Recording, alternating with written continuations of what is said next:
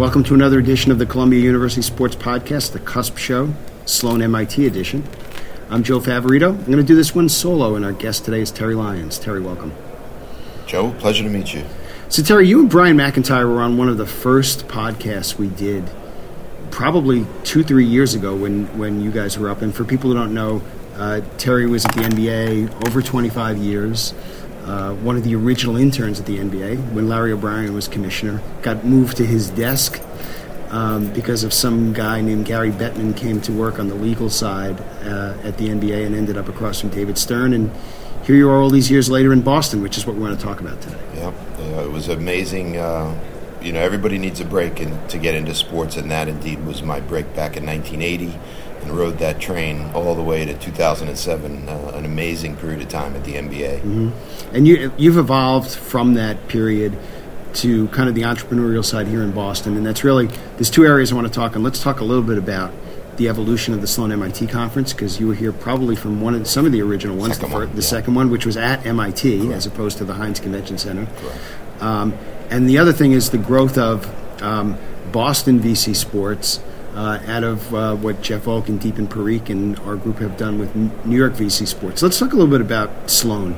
Um, in, you, in your eyes, for, both from someone who's on the other side helping with getting people here and from a media side with your one of your platforms, Digital Sports Desk now, how has this event evolved? Well, the size of it is absolutely unbelievable. What were the first ones like? Like a couple hundred people? Yeah, and you know you could sit with pretty much everybody in one room over at MIT on the campus, uh, and uh, it was more um, a lot of people who didn't quite understand what the world would become at that point. But I think Jessica and Daryl Morey, who was my entree to it, Daryl had worked with the Celtics and then had, right around then had become GM of the um, Houston Rockets. And they, when I moved up there, I was encouraged to go over and actually spoke at BU the same day. They Wow. were doing a little small conference. Um, what I've taken from it is how much it's grown and the acceptance of the analytics, which I think has been well put here at this conference. Um, Wyc Grousbeck was just on a conference that we attended together, and he is so, so aggressive in that area, as is Mike Zarren, who's a, a founding member of the Boston VC Sports. Uh, But they combined the analytics with Danny Ainge's old-fashioned quote luck was the way uh, Wyc put it, and insight, and using everything possible to win a basketball game, and then to secure the future of the franchise.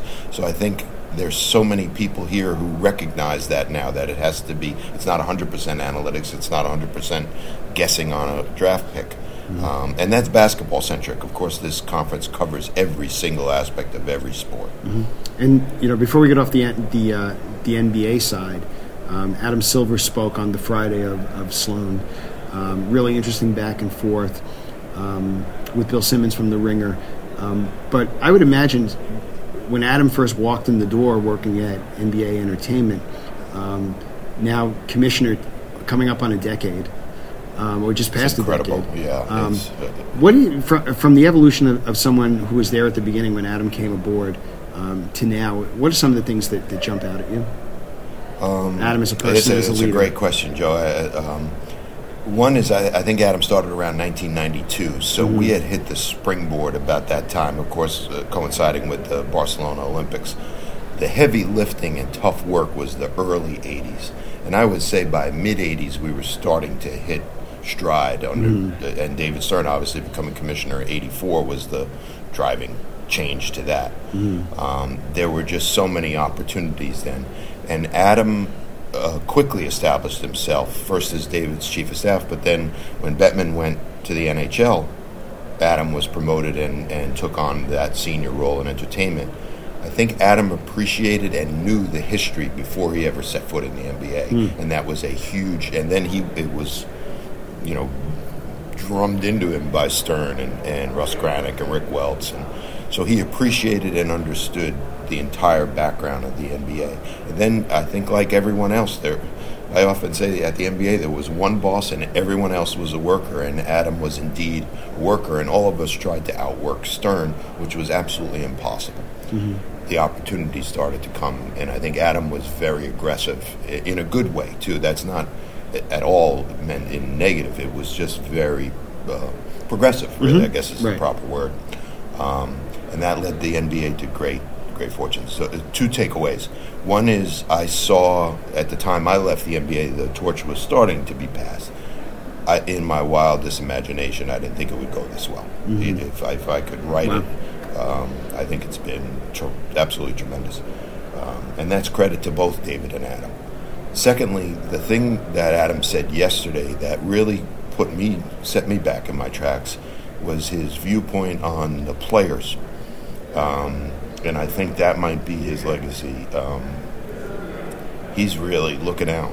Um, it, having players walk up to him, and although we see the big contracts and the money and all the uh, and thing, but having someone that is stuck in a hotel room for four days on a break, with, who can't go out or who doesn't really have someone he can truly talk with, having some trouble, whether it's family issues or not playing well, uh, he's starting to see that and address it in a way that this league has never.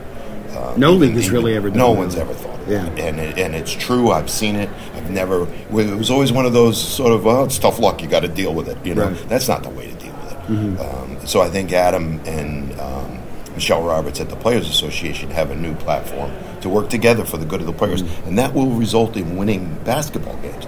That player is in a better frame of mind that the next night, whether he's sitting in his room or has a little bit of someone to talk to, is probably what it comes down to. I think the Players Association has always tried to do that. The NBA, dating back to when they hired Satch Sanders in the mid '80s, around '86, as player programs, was a big step. Um, Rory Sparrow, you know, bunch- Mel Davis, a bunch of great people there. But this needs to be focused upon, and, and Adam addressed that yesterday. You could hear his voice crack. It was very sincere. I mean, Yes. extremely sincere for um, for those who have not heard uh, the discussion between Adam Silver and, and Bill Simmons. Uh, we encourage you to go to the Sloan Analytics, the Sloan MIT Analytics Sports Conference site and take a look at some of those videos because Yes. it was really really That was the- interesting. that was Thirty minutes best- on mental health. He Yes, talked about that was the best conference, minutes. the best panel that we Yep. saw here, and then uh, uh, Wyc Grousbeck and Jeanie Buss was, That was the, the, one most uh, entertaining. yep. Yeah, And we're on the Saturday morning. The, the, one of the ones that, that started the day was uh, Wyc Grousbeck, the owner of the Celtics, and Jeanie Buss, uh, a longtime friend and the owner, now the owner of the Lakers. Uh, back and forth, not just about the Celtics, Celtics Laker rivalry, but really a lot about the, the evolution of a team and, and, and what is successful from a, from a brand standpoint. And, and I really think, and again, I think part of it, and I want to talk a little bit more about this event, but um, part of this event, especially with ESPN being involved, there's more talk about and more athletes about basketball here and, and the culture and the positive nature of whether it's basketball analytics or teams or owners than any other sport. I mean, obviously, baseball right now, we're at the beginning of March, so baseball is tied up in spring training in various places, although there are some baseball pieces here. Um, the NHL really doesn't have a presence here. Uh, this year, they have in the past. Um, the NFL does not really have a presence here. Um, Major League Soccer begins play this weekend, so I think it's a little bit hard, although Don Garber's been at this event before. So the NBA really kind of takes center stage, which is really kind of interesting. But talking about, you, you, you've had the unique perch of sitting at a table kind of in the, in the, the hallway of the Hynes Convention Center for the last two days. The digital sports desk table, which has been commandeered. claimed it, yes. Right, right. Um, just some of your impressions about the makeup of this this event compared to other events, the people that are coming around, the, the booths that you've looked at. What are some of your impressions? Yeah, you know, uh, and I don't know the answer to why it's so basketball centric, but that's absolutely so, and it always has been. I think. Mm-hmm. Well, you have Daryl. I think Daryl's leadership a little bit, but of course Jessica's uh, with Yep. the Patriots. So Yep. um, I just think it's a basketball centric, and I think the talk of player movement and free agency is just a big part of the NBA of the year 2019. It's just Yep. the way it's going to be, and I think that's that's great. It's um, I think some of the ESPN panelists lead to basketball. Jack McCallum is here, uh, the great Sports Yep. Illustrated. Yep. You know, uh, Simmons is obviously a big time NBA fan and a character in himself.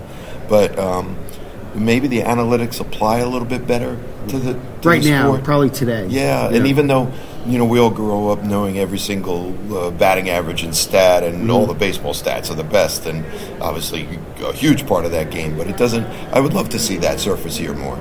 So the people walking around, tell us a little bit about the people who are passing by as they're getting coffee and and uh, box lunches. What do you see when you're sitting there? Yeah, it's a great vibe. There are just so many people. Uh, I think the best part, and one of the reasons I love doing uh, things with Columbia, is the youth coming, being inserted, brings an enthusiasm and new ideas, and um, it's really refreshing for somebody who's been in the business for 30 years. I, I find that the best. Um, so trying to chat with a few of them and.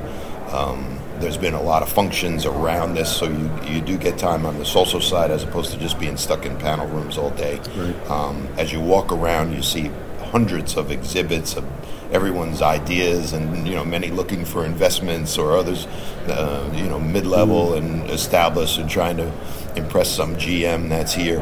All of the teams uh, in the NBA are certainly represented uh, on the statistical and analytics side, but also you know, Jeanie Buss is here and Wyc Grousbeck is here, and they're poking around and seeing ideas. Yep. Um, so I really I like to poke around and, and soak it in. Um, the other thing I would say for listeners to this, um, I would highly recommend just um, searching and um, looking at the Sloan MIT Sports Analytics site because after the conference they cut up a lot of the pieces and make great Mm-hmm. little videos that you can watch anytime all year. Yep, it's funny. Gambling has been part of this, but not as front and center as it has been in other years because I think it's slowly evolving. Um, but the interesting thing is, and someone remarked last night, is like you could place bets on all those companies that are going down two and three hallways to figure out which ones will actually survive and be back next year. But uh, it's it's interesting to see the, the youthful enthusiasm of people who are have an idea and are trying to grow it. And I, you know, I've often said to people, the title of my next book is going to be "It Seemed Like a Good Idea at the Time," uh, and a lot of people out there could probably be chapters in that book at some point. But you hope that that, that they all work out. Yeah, yeah, it's so difficult, and raising money is not easy. Um, I was speaking with a gentleman last night who said to me that he sees some 800 deals a year, and in 10 years he's done about eight deals. Yeah. Um, And out of the eight, maybe three work. well, Or- right, and he's been able to cash in, you know, high percentage on that. But um, that's what some of these entrepreneurs are facing, and um, it's not an easy road, but it is incredibly interesting. And I, I think at our uh, stage in the career, our job is to try, and what we emphasize at Boston VC Sports when we do meetings. It's not about cutting a deal that night or doing the best answer somebody gives when we're speaking or an intro is, "Hey, I'm not sure if I can help you, but I'm sure I know someone who can." The people who you meet along yeah, the way. and and that intro is done a week after the meeting or ten days after the meeting, and then you get that call back that says, "Thank you, that that really helped us advance," or that that conversation saved me twelve months and a million dollars. Right. So so let's let's transition into Boston VC Sports. For those who don't know, um, probably over five years ago, uh, Jeff Volk and Deepan Parikh put a, put together a group in New York called New York Venture Capital Sports NYVC Sports. Uh, there have been some events in San Francisco. Uh, there are probably eight or nine events that, that they do a year. Uh, and one of the interesting offshoots of that that is growing pretty quickly is is a Boston group. Same thing, Boston VC Sports, of which Terry uh, is an in- intimate part of in putting on events, but putting people together. So why don't you kind of walk us through the evolution and who's involved and where it sits right now? Yeah, it's very interesting. It was a coincidence. I was in New York, and, and then you encouraged me to attend one of the meetings. It might have been their second or third meeting, um, and then to see a relatively small group grow.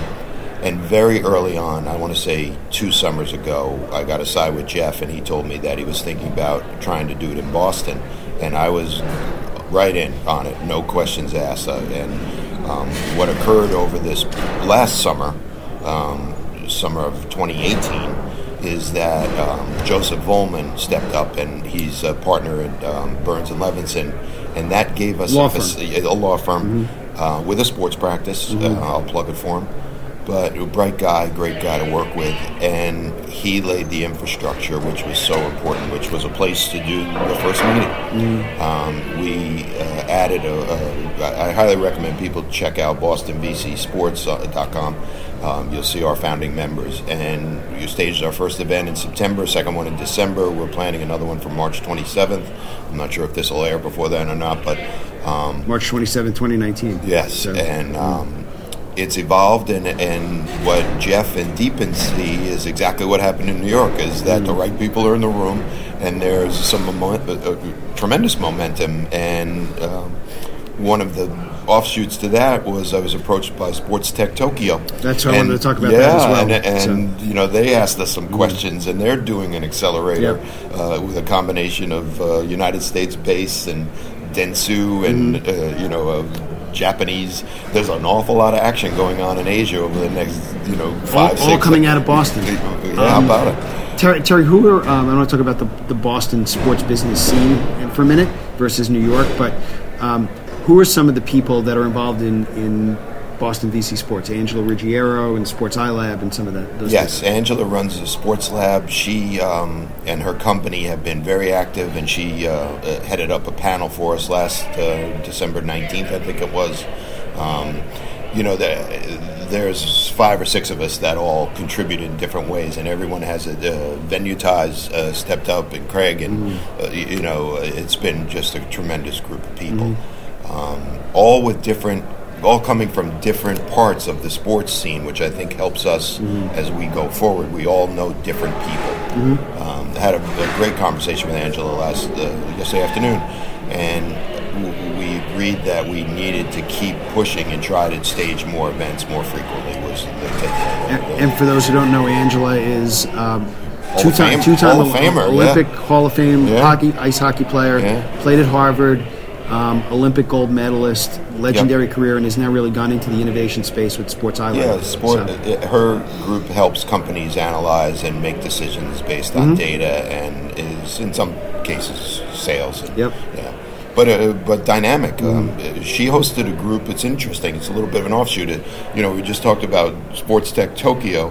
Angela headed up something that brought um, Canada here to Boston, and, and a bunch of Canadian companies that are looking to navigate the United States sports world, and that's done through their tourism and you know State Department more or less for Canada, Yep. and th- that's led us to some things. So y- it's fun to watch the road. uh, You know, you hit a, a, a place where you can go in five or six different directions from from starting up one meeting with maybe hundred people in the room. So I, I want to talk a little bit about that and about Sport Tech Tokyo, but talk about give people uh, who may not know kind of like what the sports business scene is like now in Boston versus when you first got here. Yeah. In, in the formation meetings for Boston VC Sports, we addressed that heavily. We realized that Boston is a very small town, and I think there's, uh, even for me, growing up in New York, when I moved up here, I thought it was going to still be a big city, but this is a pretty small town. What it does have is it has an amazing tech, healthcare, tons of business. Obviously, the universities alone could drive it. What are some of the businesses that you've kind of come across? Obviously, New Balance is here and Puma is here. Yeah, the- Some you know, ones? uh, uh, one of the things that I delve into heavily right around this time of year, would be, you know, right after Sloan, um, heavy work for the Boston Marathon, and so Mm-hmm. much of that in the running industry is amazing. I have the um, privilege of working with Kathrine Switzer. She brings us into Adidas. She has a sponsorship with Tell Bose. everybody who Kathrine Switzer is, by the way. Kathrine was um, the first woman to enter and then complete the Boston Marathon. There was uh, uh, one woman runner the year before that sort of just jumped in the race, but Kathrine was. Uh, And it wasn't smart. Rosie Ruiz, but- Uh, yeah, she no, no, it wasn't. You know, but as she started out that race, uh, the race director for the Boston Athletic Association. Um, actually accosted her on the race course and tried to, to stop her from running and you know what is this woman doing in my race was the line I think and her boyfriend at the time who was also a Syracuse linebacker and, and did a body block on the guy and just said to Kathrine run so at that point in time she was thrust into the limelight because by coincidence this is 1967 or 68 maybe it was um, they were right in front of the press truck, so it was actually recorded with still photography. Some amazing things. Check it out, Kathrine Switzer. Um, but so- you know, to answer your question, there's there's a vibrant uh, shoe industry right here with all the companies uh, doing work, and a lot of it coming out of the running side as Right. opposed to the basketball side. Um, and that leads you into every direction. Um, uh, uh, you know, state the obvious that there is no town in this country, and possibly in the world, that is more sports minded than Boston. It's one of the reasons I moved here. Um, every single person on every street is either wearing a Celtics jersey or you know go over to the Bruins game, and you just it's a you know the tagline is a fabric of life, but this is far beyond, far beyond anything I'd ever seen. And it's funny, we've had, um, in the, the three days we've been here at Sloan, we started at the Harvard Business School for Rick Horrow's kind of kickoff at Stephen Greyser, another legend. So Harvard has a sports business club. We went to a Wharton event. Obviously, Wharton has a, a, a tremendous history that was started by Ken Shropshire and, and Scott Rosner um, on, on their sports business side. Um, I would imagine that most of the universities here have some kind of either component in sports business or at a business school that there there are different pieces where people can get started. But if you're a young person looking to places for jobs and opportunity, or someone who's redoing their career, is Boston a good place to come? Absolutely. You, you came here. I did, and uh, I loved it from the first time I came up as a kid. And then um, when I decided to step down at the NBA, there was really just one. Mm. You know, there's one choice, and I I wanted to move here. But one of the coolest things about Boston that I'm not sure non-Bostonians, even Bostonians probably don't think about it because they take it for granted, is every year, uh, you know, sometime late August to September 1st, this town changes because just hundreds and thousands of students descend upon it. Right. Uh, you named a few, but uh, you know, Emerson, Boston BU, College, exactly, right. BU, and there's a vibrancy to that, that and a Mm. diversity that that is incredible with all these international kids coming, and you see it, you Mm. feel it, you see the population of the city rise right in front of your eyes. All those kids are out going to games at Fenway. The Sox do a tremendous job Mm. getting those kids to become Sox fans in college, Yep. and they stay that way. Um, so there's all this little behind the scenes thing that goes on, but but Boston is such a great town for sports, and I think the sports business needs to catch up to that. It's not you, you still have to go to New York to get some deals done It's a business and the money and so But on. But it's changing. It's It-. I think it's growing, yes, but it, it has to improve. Right. Um, in the last couple minutes, talk about a little bit more about what the heck Sports Tech Tokyo is. And it's funny, we've seen all these. Um, really, the Dodgers Accelerator was one of the first ones that came out. It was big, a big one at University of St. Louis. Scott O'Neill and, and the guys in, in um, with Harris Blitzer Sports Entertainment have created a little bit of an incubator in Philadelphia. Um, um, and now it's starting to look more international. There's one in, I think it's in Qatar. Um, you've seen some of the, the soccer clubs like Real Madrid now starting kind of a sports accelerator incubator.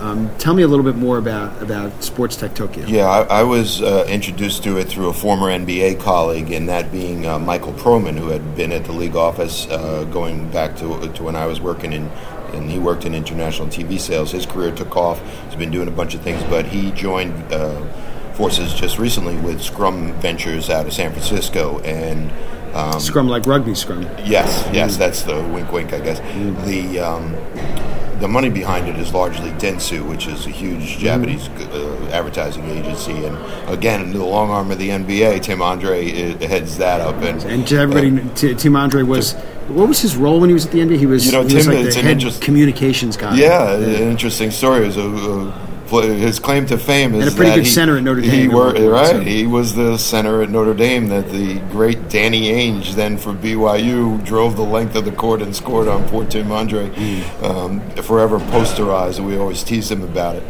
Uh, great guy, and um, he, he at the NBA, it it was a late, I want to say 2001 or so, uh, was asked to come in. He had more experience uh, working for Toyota in Jap- uh, Japan, a bunch of companies out of New Jersey, and brought a different perspective to the NBA and was asked, uh, you know, to sort of uh, bring the NBA's communications department under one report that he reported to Adam at the time, I believe. And um, Then he went on, and he it was a game there, changer. yep, and- yeah, and he was a game changer at the NBA and really recognized the power of the staff we had. Yep. And then picked a few places.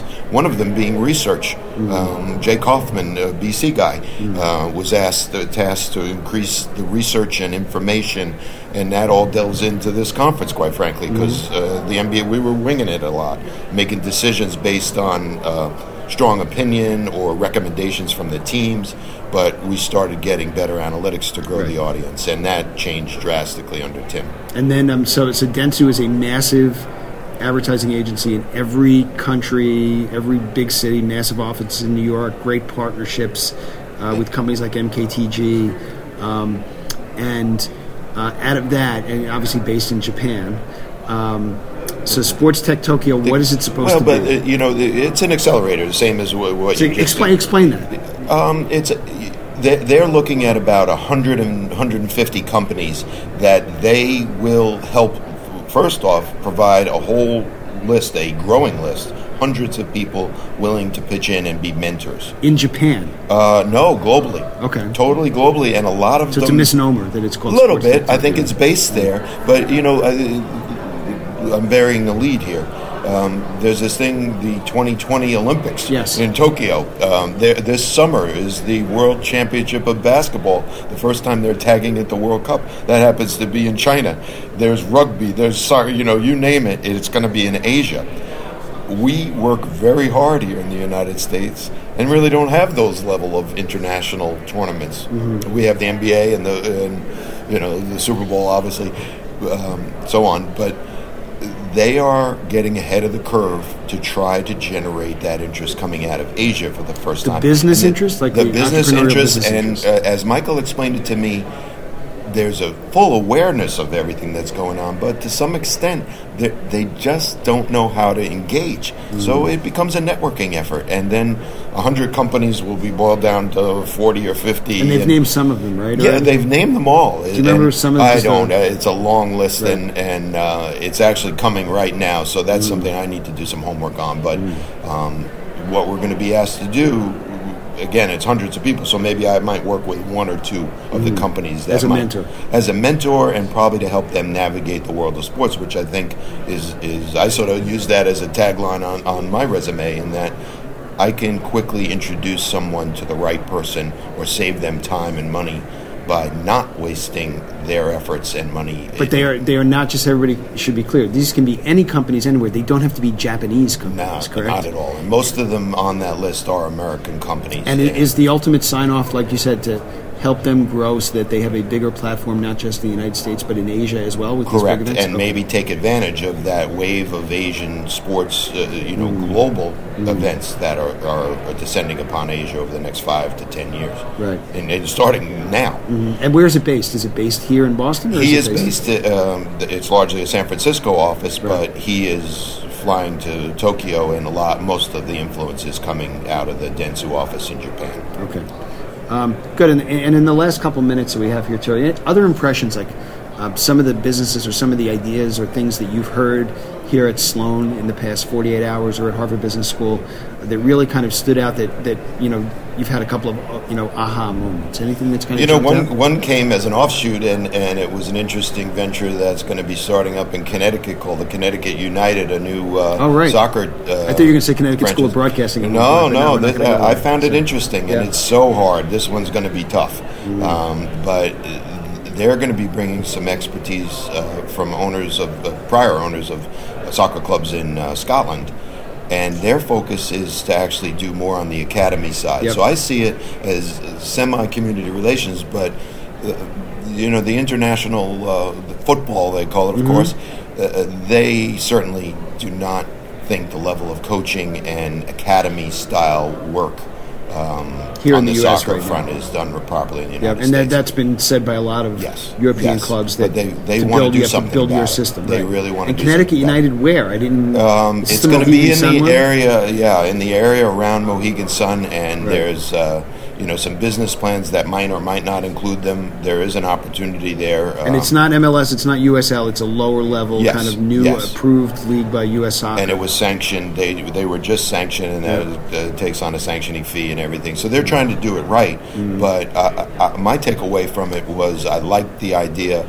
Uh, and their loca- their choice of location is very interesting because that is a growing area. Yep. and a sports complex to go with it. So Okay. uh, one of my suggestions to them was, hey, there's going to be time when these fields are empty. Maybe we could get some lacrosse in there. Yeah, makes Um, sense. you know, and, and there's a burgeoning lacrosse community here in Massachusetts, certainly in Connecticut. Uh, UConn's not that far away there. There's a lot going on. And- so and- and who's love the connection, idea. by the way, that- that um, the, my connection to it is a, um, Joe DiLorenzo, who's a member of the uh, Boston VC Sports. A legend in Boston. Uh, absolute legend. He could run for mayor uh, and uh, and win. And Joe- Joe DiLorenzo, by the Joe way- was the chief financial officer of the Celtics going back to when the Yep. team was public, and, and he reported to Jan Volk and Red Auerbach. And, And he also one of the few people that worked for both the Celtics and the Bruins. Right, Correct? one he point? cut his teeth uh, uh, in the ticket department too, which I think uh, is always a recommendation to the young Mm. people. If you can get a job in a ticket office, uh, Mm. take it. It is incredibly difficult, but you will learn more there than anywhere else in sport. So Connecticut United, Adam Silver talking about you know the mental health and wellness of players. Um, anything else? One other one that maybe kind of jumps out as like an entrepreneurial one that you say, hey, I'm going to go follow those guys. Um, no, I can't say anything jumped to that level. Wow. I, I, I, um, I think keep in mind as this is being recorded, we have a full day ahead of us here. Mm. Um, and on Saturday, it's a little bit easier going here. It's Friday, you're just running through panels. Today's the day that I hope to delve in and, and visit some of the tables and exhibitors and, Mm-hmm. And there's everything gotta be else. 75 to there 100 are, and it's just yeah. Mm-hmm. you look down and every single guy has an idea, and they're they're on the way. You know, it's not like they're startups. Um, so uh, my takeaway on this conference so far was Adam Silver, hands down. Yep, cool. So um, one last note is talk a little bit about Digital Sports Desk, and then you know where can everybody? Let's we'll go through the whole list of you know things that people should be following if they're interested in Boston sports. Yeah, thank you. I, I appreciate that. Um, when I came up, you know, you, you're involved in the games and attending, and credentials are never a factor.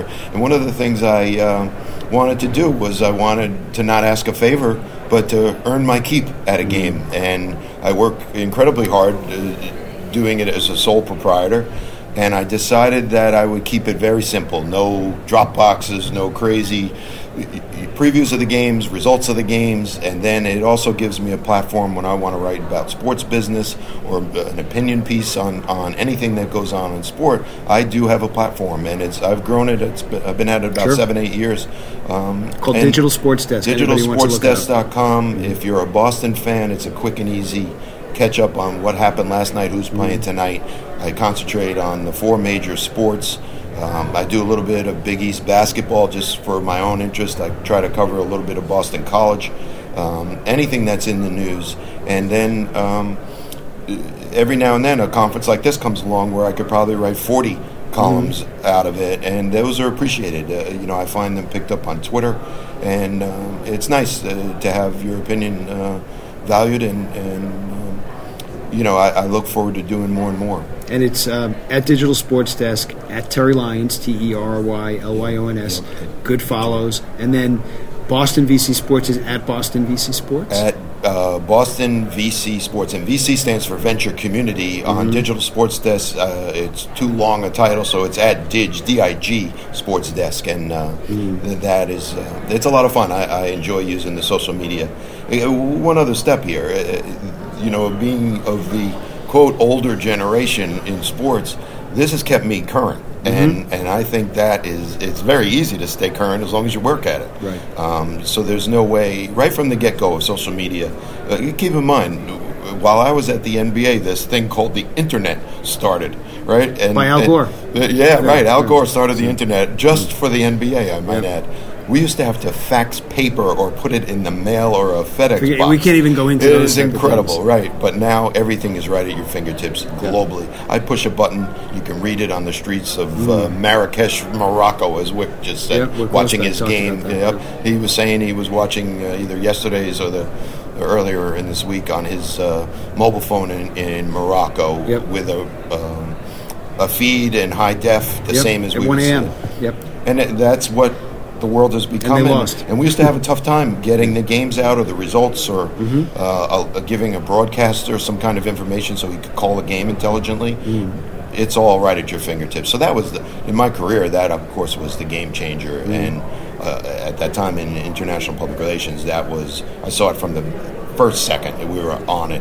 And uh, to David Stern's credit, we invested a lot of money in NBA.com, and um, it's taken off from there. And Sports Tech Tokyo, where can people find that?